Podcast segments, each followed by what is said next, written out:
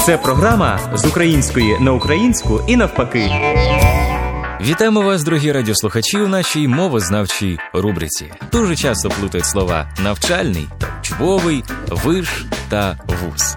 Отже, із цими освітянськими термінами сьогодні і ознайомимось. Вирушаємо! З української на українську і навпаки.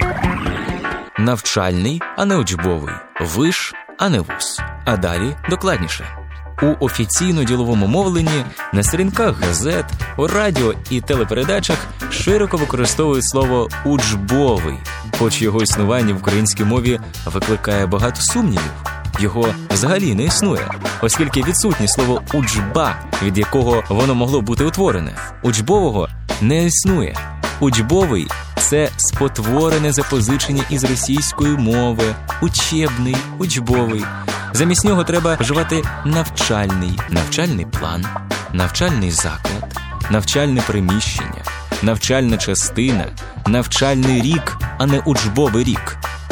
Якоюсь мірою слово учбовий затримується у нашій мові через наявність його в абревіатурі ВУЗ вищий учбовий заклад. У роки прискореного зближення мов аж до їхнього злиття слово вуз вище учебне заведення.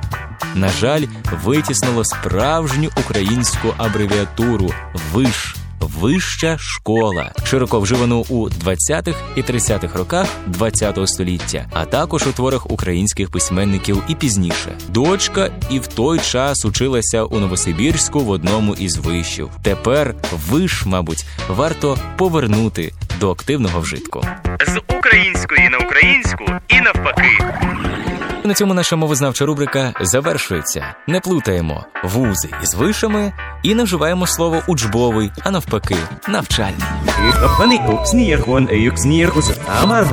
З української на українську навпаки.